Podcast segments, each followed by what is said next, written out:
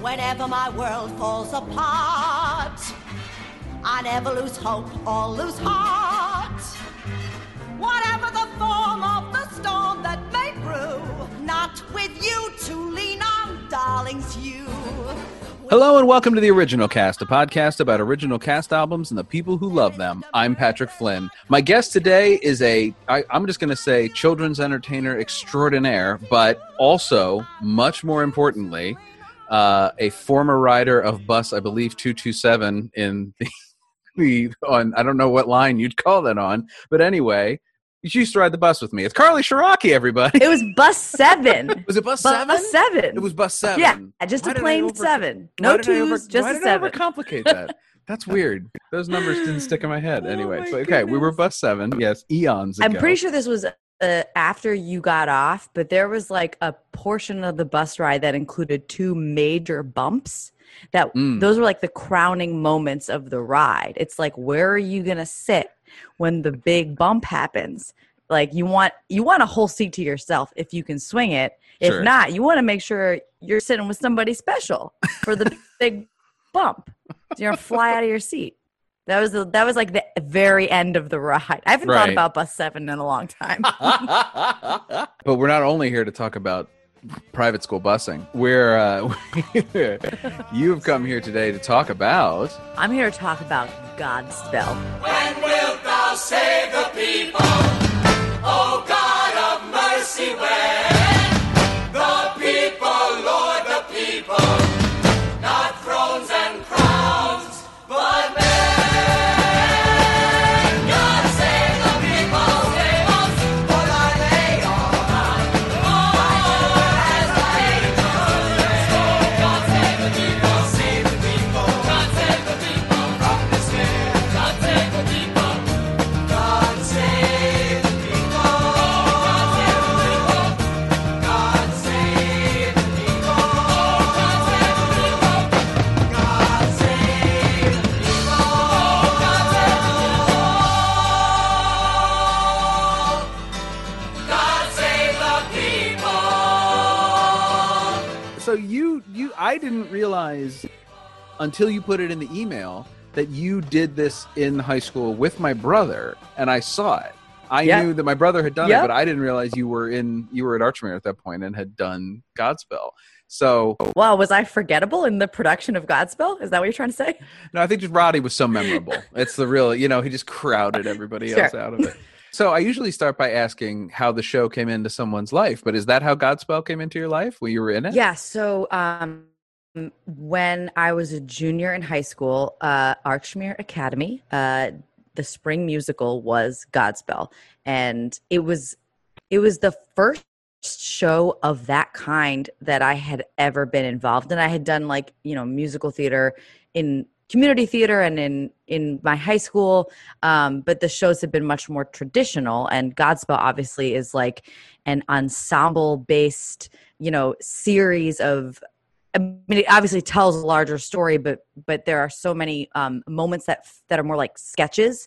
So it felt to me, my memory of it is that it was like an ensemble sketch show. Yeah, it's very much that way. It's a very I think sketches is probably the best way to say sketch song.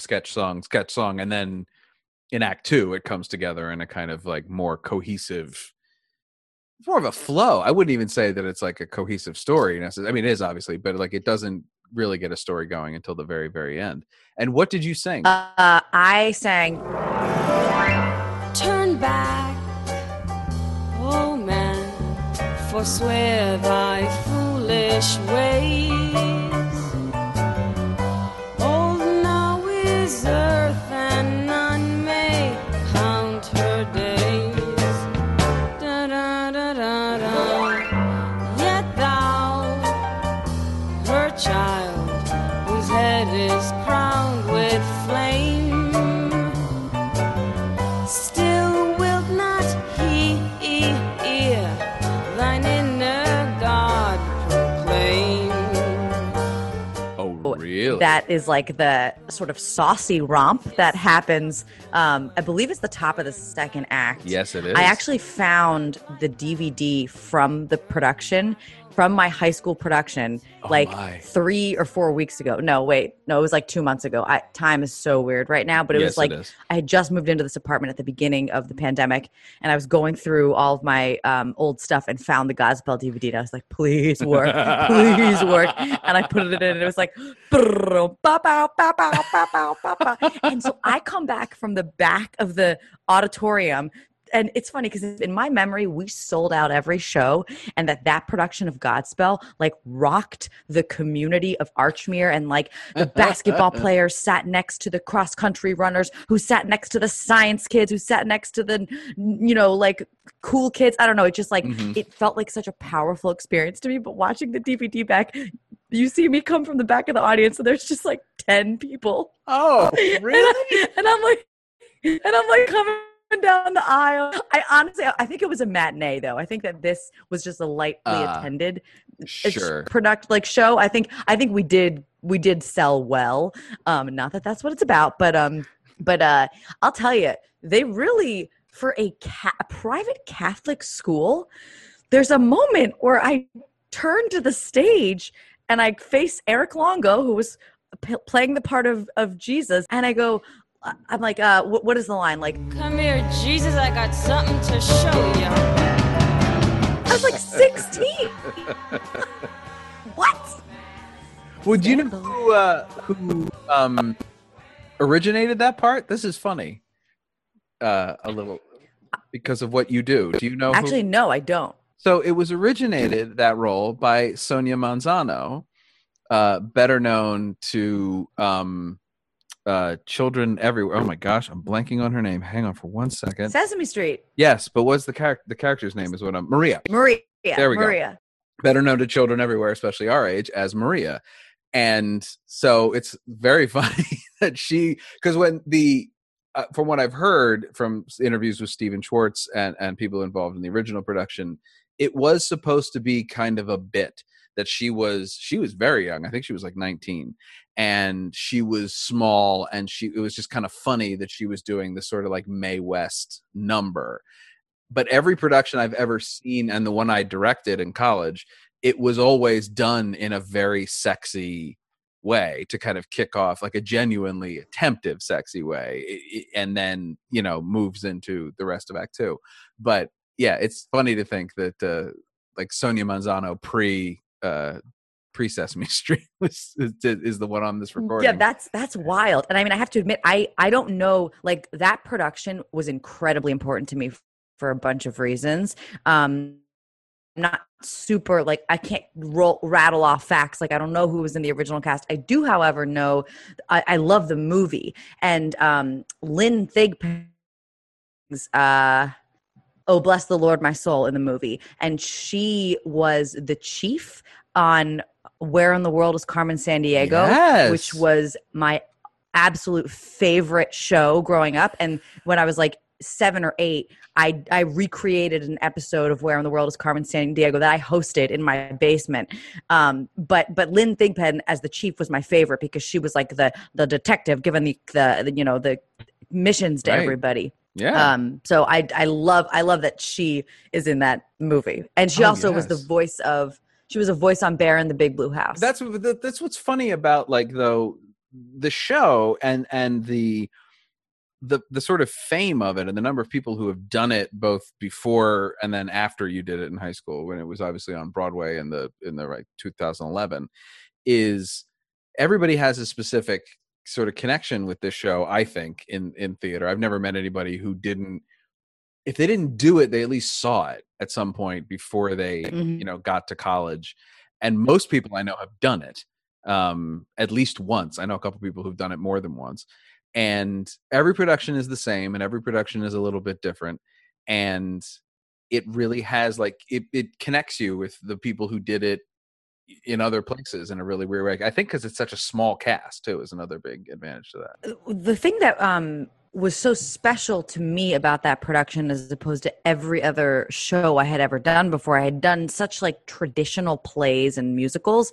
The thing that's special about Godspell is that you can kind of make it your own. Every ensemble can choose how they want to interpret each of these, you know, parables and sketches. And I had never quite been a part of something like that to that scale. I think I had done theater camps where people were, you know, making up things together. Mm-hmm. But to be involved in the like artistic choices, and no other show after that or before that at Archmere was like that. It was always like, we're going to do this musical. These are the parts everyone's going to play. It wasn't like we were taking a lot of like artistic liberties with things. But I think it was a combination of this specific group of kids that year that everybody was just like really willing to find out like, okay, what can we do to make this ours? And so that was really powerful to me. And I track the rest of my life. It's like, that's the way I like to work as an adult in like, you know, highly collaborative, like group generated projects. Mm-hmm. Cause you were not new, as you say, to theater at all when you did this show. I know you'd been doing community theater at the Drama League for years. Yeah. Yeah. I started doing community theater at the Wilmington Drama League when I was 8. So I had, you know, been around it. It's like half your life at that point. But yeah. And it was always a little different doing it at school because it was just kids, you know, and the nice thing, actually what I love about community theater is that it is intergenerational and everybody's working together as peers towards the same project. But that, I guess that actually is another thing about Godspell that's great, is it feels like you don't have like kids playing adults in the same way you do in another show. It's like, it really does feel like an ensemble that is telling a story as a group and everybody's taking on different parts. So it felt like it was more authentic to be able to tell that story versus like the feeling of being like a high schooler playing like Reno Sweeney, which my sister did very, very well. But, you know, there's also another thing that happened with that production of Godspell, which maybe you remember this. I don't know. Roddy definitely does. That during Tech Week, there was a horrible blizzard. And so like 2 full days of our tech rehearsals were canceled. Oh. And we were like, what are we going to do? What are we going to do? The show. And we ended up like having like a phone tree, and we met up at Jenny Torgerson's house, like in the middle of this blizzard, and like rehearsed the show in her living room because we were like, we open in 2 days and like, we've got to be ready. And like, so that experience, I mean, talk about like, you know, we're going through a group crisis right now, but on a small scale, it's like we went through this little crisis together and pulled ourselves up by our own bootstraps.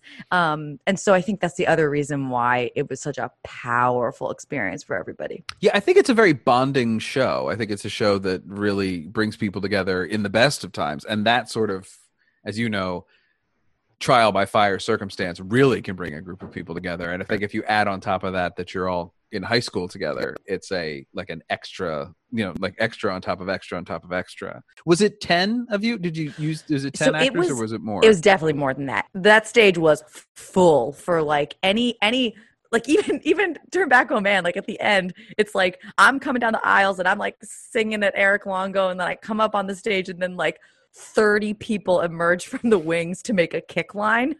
And I was watching the DVD, and I've got like a hand mic, and I'm like, I'm ready to like initiate the kick line at the center of the line with my mic in one hand, and I'm supposed to like stomp and like start the kick line, and I did it on the wrong beat, so everybody's off, and it's 100% my fault. Oh goodness. No. I was like, "Ooh, girl, you were nervous. Well, you were 16. You know, maybe that was just like a preview. Yeah, exactly. Oh, exactly. It was a preview. Okay. I'm just trying to understand why there were so few people. Yeah. That doesn't make sense. I can't say that I took like I have a tremendous memory of the audience at the production, but it was relatively full. I didn't notice that it wasn't full. I'll say that. And so, because that would stick in my head, because I definitely would have made fun of Roddy for that later. So, like, these are the facts that stick in your head. So from there, after you did Godspell, how did that you presented as a watershed moment? How did that shape you kind of going forward? I think, and I don't know how much of this I was like fully aware of in the moment, but it really was the experience of being involved in a show from an ensemble perspective where we were throwing out ideas and coming up with stuff. And by the end of it, I don't know, you know, whose idea that moment was or who contributed like that choice. But whatever happened couldn't have happened if that group had not been in the room all together throwing things out. Mm-hmm. And it was like a different sense of pride, like the experience of like having a lead part in a show and like feeling like you nailed your solo or whatever is one thing. But there was such a feeling of like, look what we did. We did that. That was just very powerful to me, and I had never felt anything quite like it before. And then I noticed that in college, I went to Northwestern, and Northwestern has a student theater scene that is – it is run like the Chicago theater scene, which the Chicago theater scene is made up of ensemble-based theaters. Mm-hmm. It's like this beautiful network of small theaters that are run by, you know, like really cohesive groups of people, and just like it's a city that runs on these ensembles. And so the student theater scene at Northwestern was the same way. It was like all student-led. There were like all these different theater companies that each had their own mission statement, and you could apply to be on a board as a freshman and then, you know, move on from there. And so when I look back at my Northwestern experience, it's like I was chasing after the same thing that the Godspell experience gave me. Like I so wanted to be a part of a team, rather than just like a single performer looking to play a part in a show. It feels like two different things to me. Maybe, I don't know, does that make sense? That makes a lot of sense to me. I mean, it's sort of like the difference between improv and stand-up in comedy to me a little bit, where like there are people who do both, and there's people who get involved in both, obviously, but you can't do improv without other people. You can't, like, that's the goal, is you're making this comedy with other people in the moment, and you need the group to do it. And then stand-up is a much more like, this is me, this is what I think, and this is, I stand here and I tell you these jokes. And they're both the similar bug. I think there's a comedy bug, and obviously there's people who do both, but it's whether you want to be, whether you like, if it's important, you feel your voice is better heard by itself, or if you feel your voice is better when mingled with other people. And I think it's also like the experience of being with a group of people that are going to work together to make something is like mm-hmm. always what I was interested in. Like the fact that I grew up doing community theater, like I was there to be on stage and to like say the lines, but I was also there to like hang out with everybody and like yes. get to know different types of people. And so I think like my after I graduated from school and was living in Chicago, I was moving towards communities always. I went through some different improv places. I was a part of companies. Whereas I feel like now that I live in New York, the experience of being a performer in New York to me seems much more like singular. Like it is one person like looking for their path or looking for the show they're going to do or the project they're going to make, versus looking for an artistic home that's going to be your like community home base. And so that, to me, that's like some of my like guiding principles as a human being. And when I'm like, oh, where'd that come from? Or like, when do I start noticing that pattern? And it just like all comes back to Godspell. Mm-hmm. But also, I mean, would you say that coming from a very large family also has a play in that? Because you guys still, if you follow Carly on Instagram, you guys are hilarious as a group, I must say. And, you know, obviously there's a little inside knowledge I have that you have two hilarious parents also. So that helps a lot. But it seems that these things you're talking about being part of a group. One thing that I wonder about is that when you went on television, when you started doing children's television, you were kind of out there by yourself a lot. You did have obviously puppets around you and some people, but it was still a very solo performance experience. Was that kind of a jarring thing for you in that regard? Or was it such a collaborative show behind the scenes that it didn't matter once you got out in front. Yeah. Well, first of all, thank you for pointing that out. Like, look at me. I'm like, wow, I just look for all these communities to join. Where did I get that idea? It's like, I'm the oldest of 7 kids. So right. I've been a part of a squad since like, age 8, I guess. Yeah. And when I think about what I put them through, it was like, okay, be in my play. Okay. Mm-hmm. This is the stuff I've built for the play that we're going to do together. So yeah, I think I definitely from an early age started to like appreciate what it is to like be a part of a large group. But it's Sunny Side Up, which is the show I hosted for Sprout for 5 years. Wow. It, even though the experience on the outside was just me and a puppet, it was a super, super collaborative, like it totally checks out. The way that show worked is there were 4 hosts, human hosts. Mm-hmm. It is important to make the distinction in my line of work. 4 human hosts and then 4 puppeteers who also doubled as producers, and we doubled as producers too. Mm-hmm. And the 4 of us would rotate to like working together. So you'd be in different teams every week because we were each on air for 1 week at a time. And the way the show worked is it would come on, it was called Sunny Side Up. It would come on in between every show that aired on Sprout for like a couple of minutes of just interactivity and play with a host and Chica, the chicken puppet, to bridge the gap between the different shows. Mm-hmm. And the content was written by us as we were preparing each week, specific to the shows that were coming on air. So not just like Barney, but the specific episode of Barney. So if they had programmed at 9:30 to have an episode of Barney where he's flying a kite, then right after that episode, it's going to go to Carly and Chica, and we're going to show you how to make a kite out of stuff that you've found around the house. So the experience of working in the little duo, I mean, yes, it was only 2 people, but it was the 2 of us watching all the shows that were going to air during our block the upcoming week, writing content that was going to fit the themes of the different shows. And then, I mean, the work week was so fun. You'd brainstorm on like a Monday and a Tuesday afternoon, you'd go into a pitch meeting with like 10 people and be like, all right, here's what we're thinking. Here's what we came up with. And the props people would be like, okay, I think we can do that. And our executive producer would be like, you know what?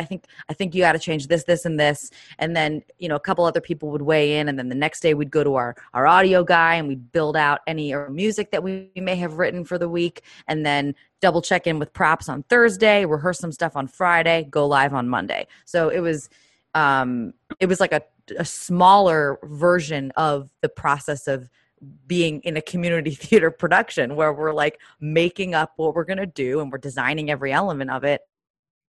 And we've got too little time to execute it. Right. And we're going to be flying by the seat of our pants. That's exactly how I love to work. You were live in between the shows? Yeah. So wow. The show was on from 9 to noon every day. And We'd come on at 9 and be like, what's up? It's Tuesday. We got some weather reports from around the country. Who's having a birthday? Now you're going to go watch Barney. See ya. And then it'd come back to us and we'd be like, wow, that was great. Now we're going to make a kite. And then now you're going to go watch Super Y. And then there's an episode of Super Y. Comes back to us and we're like, well, they were singing a song. We're going to write our own song. I'm going to pull out my ukulele and whatever. So the idea is that a kid watching at home, or hopefully like a family watching at home, starts to realize that you can watch television and use it as a jumping off point for play. Instead of having it be a passive experience, it becomes an active experience to inspire, creativity and other sorts of like investigations around the house, just like how you can pull out a theme from television and make it playable. And to bring it back to Godspell, like that's how that show is built. It's like you're taking these parables and you're making them playable for the stage. And each cast that works with those parables can choose to feel out what is playable for their group and for their skill set. And then like, let that be the way that story is told. So it all tracks. It does. No, as you were saying it, that was clicking for me. That it's very much what makes Godspell such a funny show to me is it is sort of like TYA for adults. It is, it's obviously, it was a main stage off Broadway show. It's run on Broadway a couple times. It is meant and designed and written for ostensibly an adult audience, but it is written for an adult audience with very children's show, family show themes in it and styles. I mean, obviously the original was done with, everybody's dressed as a clown, and it is really meant to be emphasizing the play aspect of these Bible stories that most some of us have heard a billion times since we were however old, and knew by the seat of our pants. We didn't have to, we knew the stories. We didn't have to really learn them that much. Anytime I've done Godspell, everybody was, good Catholic school students. We knew these stories and we knew them well. Now, when you guys did the production, how much, pardon me, I do not remember the answer to this question, even though I saw it. How much did you lean into the clowning aspect of it? It definitely, we were doing the clown choice. Like that was for sure the choice that was made, in the sense that that informed, I think the style of the show was very physical comedy and, the style of the sketches, the parables were told with a lot of physical comedy, and the wardrobe choices. I was wearing shorts on top of pants and a bathing suit top on top of a t-shirt, and it was totally silly. I think I had a huge feather in my hair. It was wild. And it's interesting because I after that and after college, I actually did a lot of training in Red Nose Clown, and so my understanding of clown is has grown in specificity over the years, but for sure that is what we were doing, so I think that was also an early planting of that seed for me too. And was that something the director sort of let you pick what you wanted to wear and then was approved, obviously, but was it very at that level of individual, allowing you guys to create characters? Yeah. It was this is the shape of the character as written, and this is who you are, so you get to pick. I mean, that's the other thing is the amount of agency we had over this stuff, the fact that I was wearing stuff from my own closet. I had not done a show where I was wearing stuff from my own closet before. So it was really to have that kind of ownership over a production. It was really cool. It seems it really took the level to which you took it personally. It seems to be very, very high, where even beyond the sort of level of regular high school investment. I mean, I think we'd all say, all of us who've done high school theater, we're very invested in the show for varying degrees of reasons, but everybody's very invested. The sense of ownership you seem to take over the production and then subsequent work seems very unique to me. It seems very how personal and prideful you are. Yeah, I wonder. Well, because it's funny because the next year we did Guys and Dolls, and I was Adelaide in Guys and Dolls, and I can't tell you a whole lot about how that felt. It's crazy to me that the Godspell experience was so profound. Whereas, if you think about a senior in high school, that should have been my crowning moment. It was Adelaide, and it was really fun, and I think it was a blast. But it felt I was stepping into something and playing pretend. Mm-hmm. Whereas what we were doing with Godspell was I don't know why it felt more connected. I don't even know how much my memory holds up. For all I know, it did just look like all of us having fun with each other in a way that didn't include the audience. But I do remember hearing back to me reflected from the teachers, this was a special show this year. And the last time they had done Godspell, however many years before that, it had also been a really special production. I think just because the show was special. So when did children's television or family entertainment, whatever you want to call it, when did that become a focus for you? I mean, I sort of fell into it. I was working at this early childhood education center, hired by this Archmere grad, and it was one of many day jobs. I mean, that's you graduate college in Chicago, you move to the city, you work 20 jobs. That's what everybody was doing. Sure. So all of my jobs had to do with teaching or hosting, that's just how it shook out. I was teaching mommy and me classes, baby, basically. I was hosting events for Radio Disney. So it was basically a glorified bar mitzvah DJ at these outdoor events. That's the easiest way to describe it. Oh, Carly, wish I could have seen that. It was the height of high school.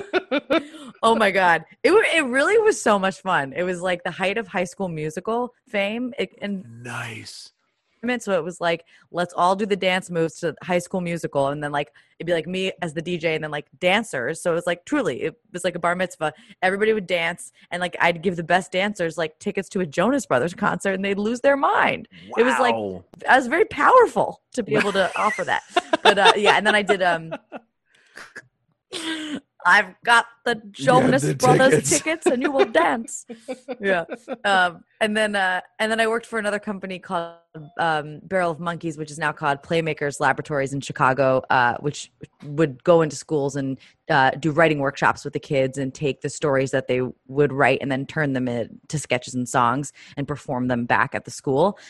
So all of everything I was doing was just like, now that I look back, I'm like, it was just like, setting my destiny up to like only work in family entertainment forever. Mm-hmm. But I didn't know it then. It was just like, those are the jobs I was getting. And I was also like working as an actor on the side of all of that. But yeah. And then the Sunny Side Up audition came right as I was starting to kind of burn out from working so many jobs. So I was like, yeah, let me take this audition because it would mean having one job instead of, 8. And it was, they're based in Philly. So I was like, okay, cool. I'll like move back to the East Coast. That could be fun. My parents were like, "Oh, you're moving home." Yeah. And I was like, "Absolutely not." Yeah, like, right. What?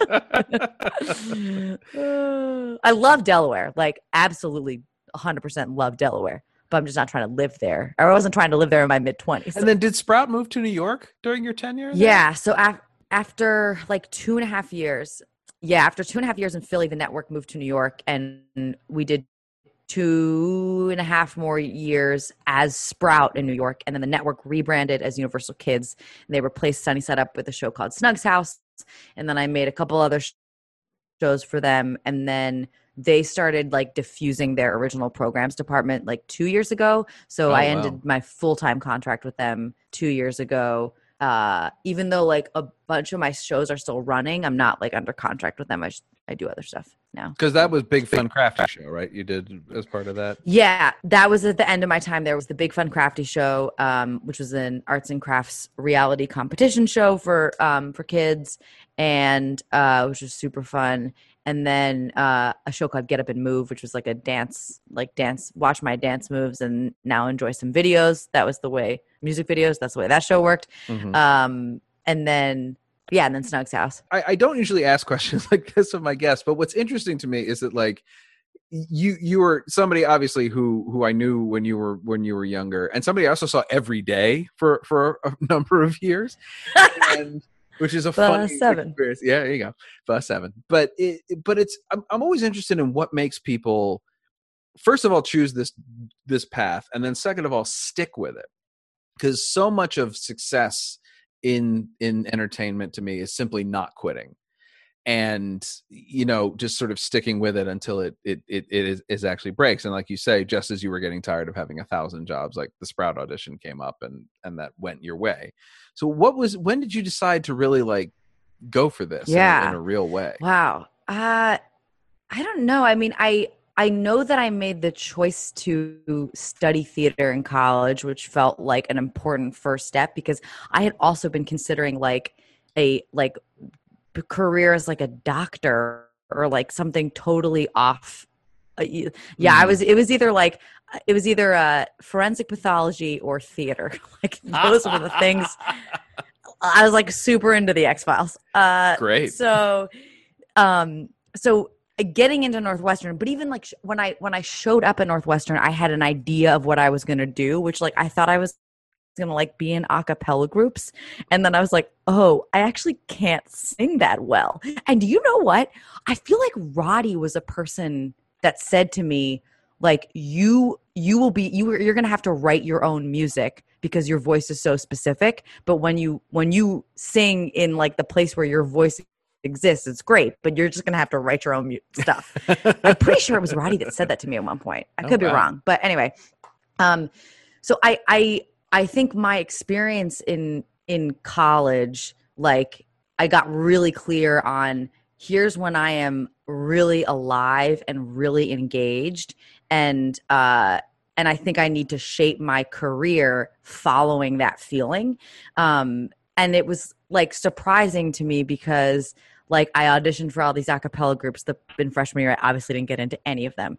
I did get onto a theater board right away and, like, started this, like, experience of being involved in this, like, not administrative position, but in this, like, position of, like, creating the culture around a theater company and kind of participating from that perspective. And then I did improv and other stuff and, like, performing things at Northwestern, but I never got into any the main stage shows. I only did, like, the student theater shows.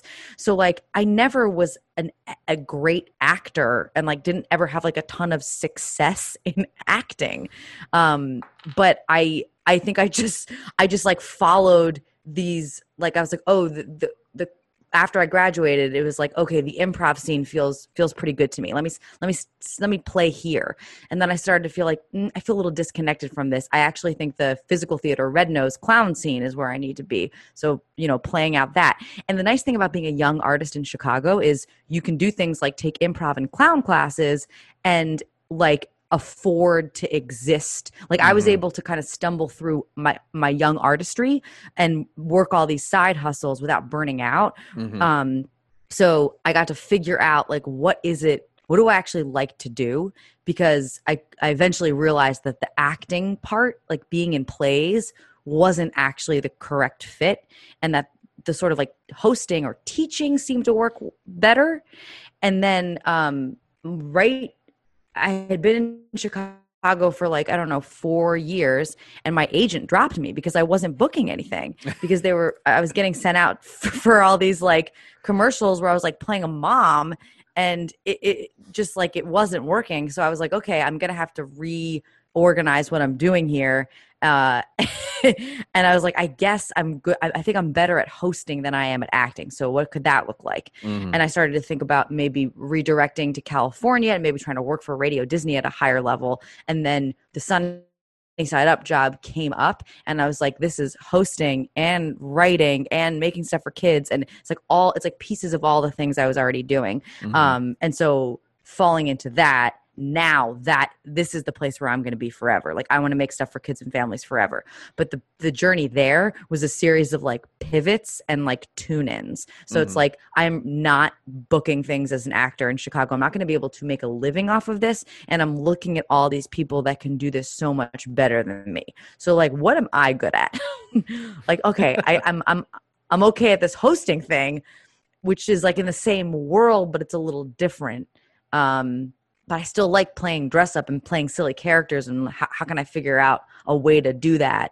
And then Sunny Side Up basically was that. So it's a very long answer to the question. Well, but it also reinforces something that I've heard a lot, which is that the atmosphere in Chicago of performers who go there is much more, I don't know if nurturing is the right word, but certainly more relaxed, and you are kind of allowed to try and fail at things, and it's sort of expected that you do. I mean, that's sort of that Second City vibe of being like, no, just give it a shot. Yeah. Whereas in New York and LA, things are a little bit more like, well, you didn't, like, you know, like, you gotta try. Ah, you didn't make it. You're never gonna make it. Oh wait, maybe you will never. You know, it's much more like sharp turns and ups and downs. And there seems to be a lot more, like, professional but kind of more relaxed opportunities in Chicago. Yeah, and I don't know if it's a combination of, like, what my interest was and what the city could offer, but, like, I wasn't like trying to make it. Like, there was nothing like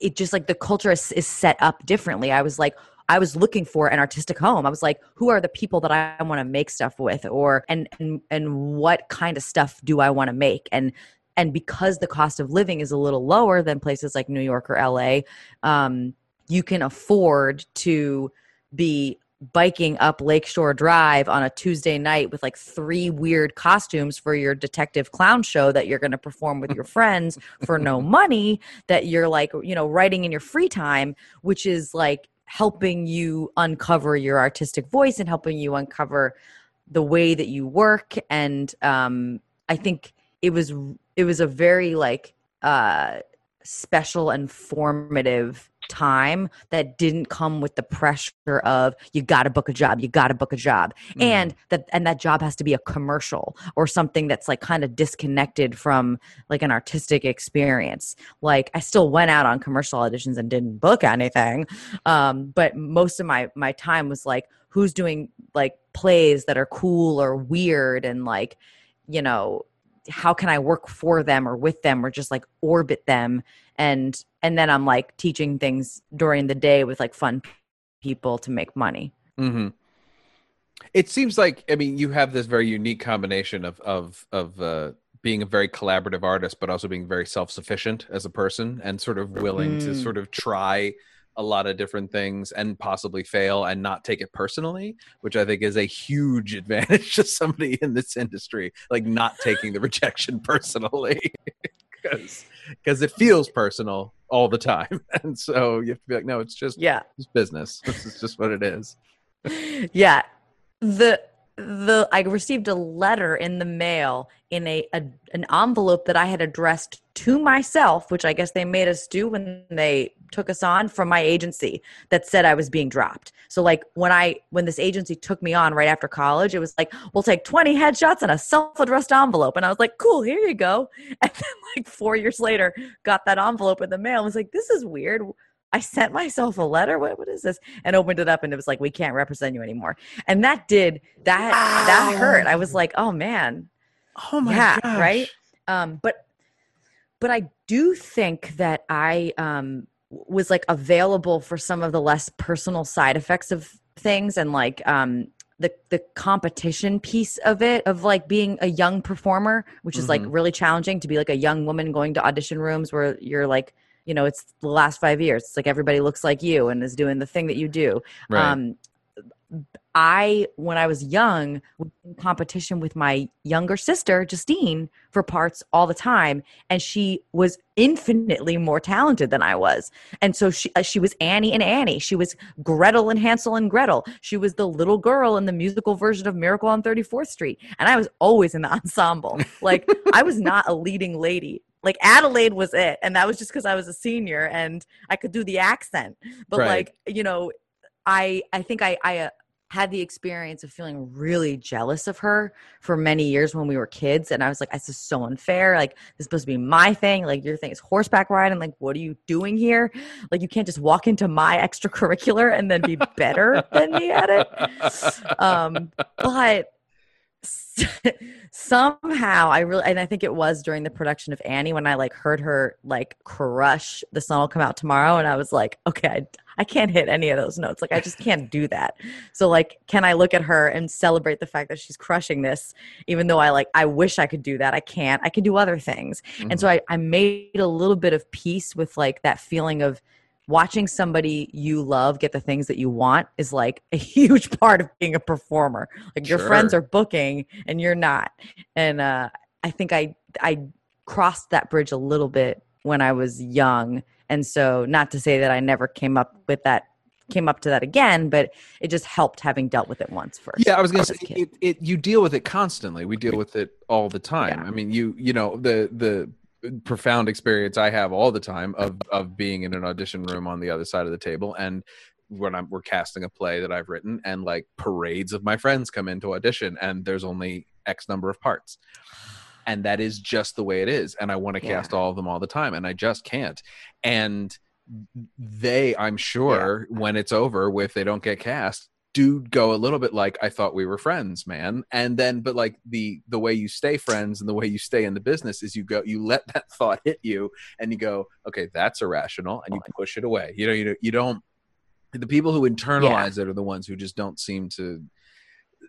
don't seem to make it, or if they do make it, they end up very, very unhappy people, because it's tough enough, you know, without being tough on yourself, I think is so the experience of having that early and having that realization early of it would be a huge help to somebody who'd be like, you get a kind of a jump start on that kind of level of jealousy, because it's real and it is profound.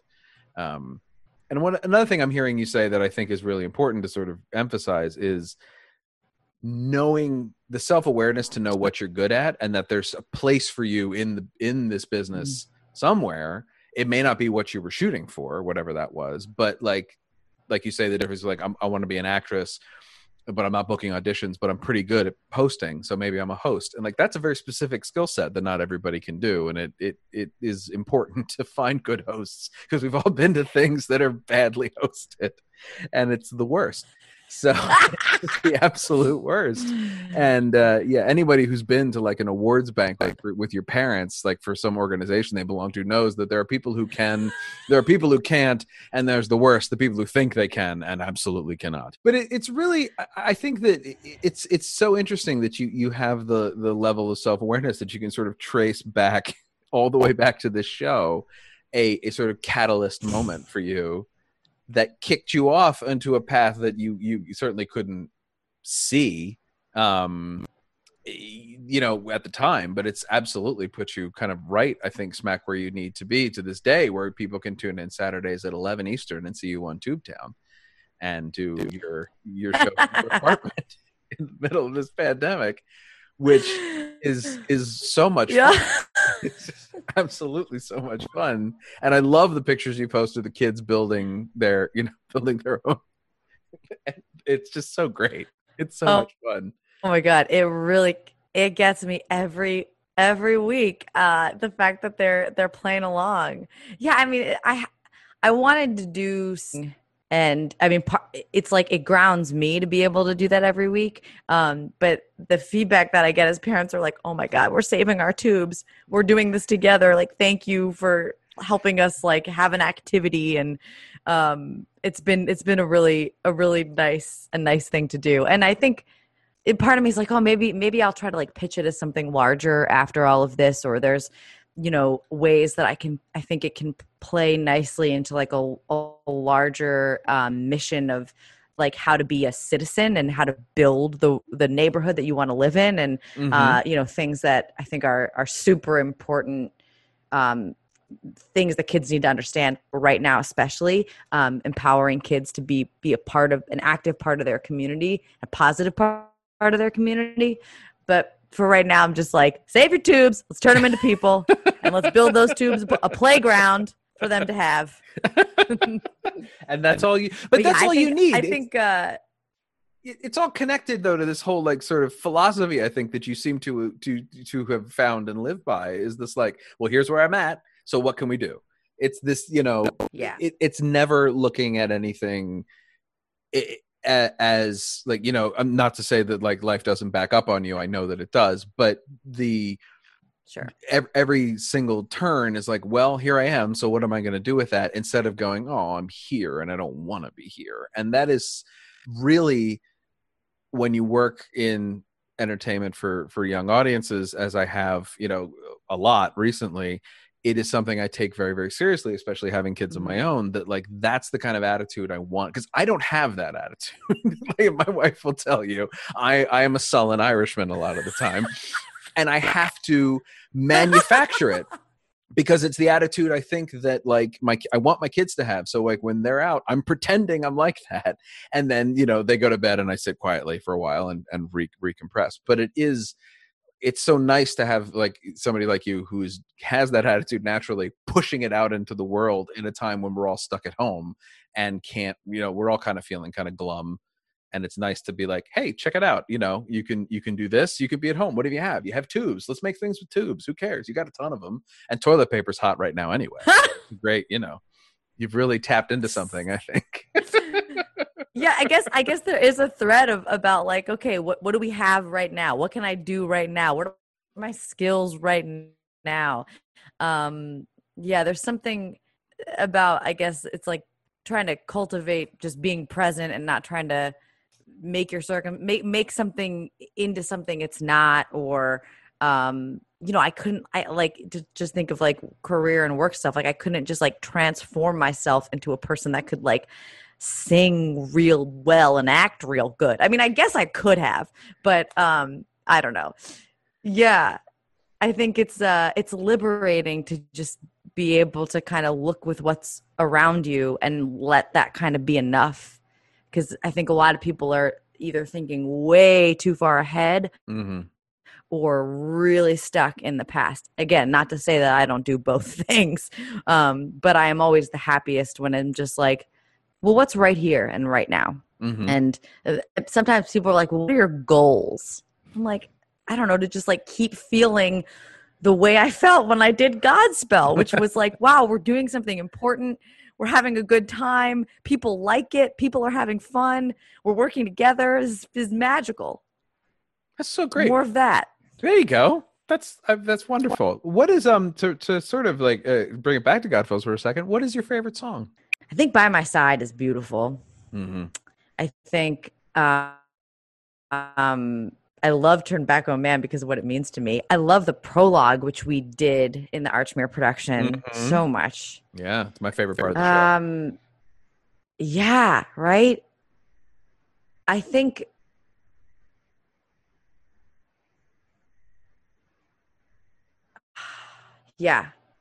those are my top three. Ugh. Bless the Lord, my soul. We beseech thee. I don't know. They're all good. It's like I want to point out to the listener, you're naming these off the top of your head. You're not reading a list. You're like hitting them. You're like, no, that one. I like that one. Just going through the Rolodex. Hey, well, they're all great. Like, oh my God. All for the best. All for the best. Mm. That was the first time I saw this show, I was 10. I saw it at Salesianum School Theater. And I thought that song was magical when they started doing the contrapoint. Some men feel sad, all under a curse. Your life is bad, your hospital worse. Your wife is crying, dying, and your olive tree is dying. Can't rain until the rain, what is rain, no person will know. Oh, but he blew it, you bet that show. We're nothing on you. Don't forget that when you go to heaven, you'll be blessed. You guessed, it's all for you. You must never be distressed. Yes, it's all for us. Will be redressed. Yes, it's all over. Someone's got to be oppressed. Yes, it's all over. I absolutely, it was like a magic trick. Yeah. Like it was an absolute, it's a moment I very clearly remember of being like, what is happening right now? You can do that. You can sing like the same song on top of another song and it sounds okay. That's an absolute, like, that's a winner for me. Yeah, hands down. That actually probably, that's probably the best song in the show for that reason. Mm-hmm. And it's such a delight to watch. And in our high school production, it was really Joe Branco and Eric Longo really nailed that. I like that I'm just like name checking cast. You are left and right. Thank you so much, Carly. This was so much fun. It was so great to talk to you again. So people can find all the stuff you're doing at carlyciarrocchi.com. Yes, that's my website.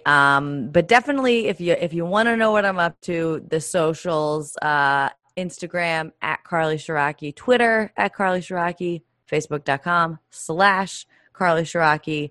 And have some more really fun stuff coming up soon that I can't talk about, but we'll be able to announce soon. So I know, isn't that such a teaser? Fun. Ooh, I love it. I love it so much. Good. And so Tube Town is Saturdays at 11 o'clock Eastern on Facebook and Instagram, right?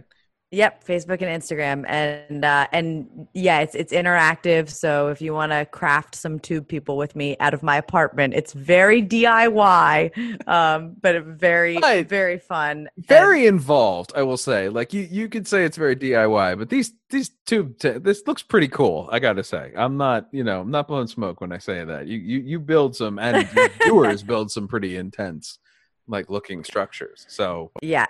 Yeah, we've got some regulars that like really have set the bar high. Like these kids are turning out exquisite cardboard art. Father, hear thy children's call. Humbly at thy feet we fall. Prodigals confessing all. We beseech thee, hear us. The original cast is produced and edited by me, Patrick Flynn. The original cast is on Instagram, Facebook, and Twitter at OriginalCastPod. You can follow me, Patrick Flynn, on all platforms at Unknown Penguin. Enjoying yourself? Leave a rating and review on Apple Podcasts and tell the world. You can also find the original cast on Spotify, Stitcher, Overcast, and wherever fine podcasts are available. My thanks to Carly Ciarrocchi for coming and talking to me. I'm Patrick Flynn, and I can't. I have rehearsal.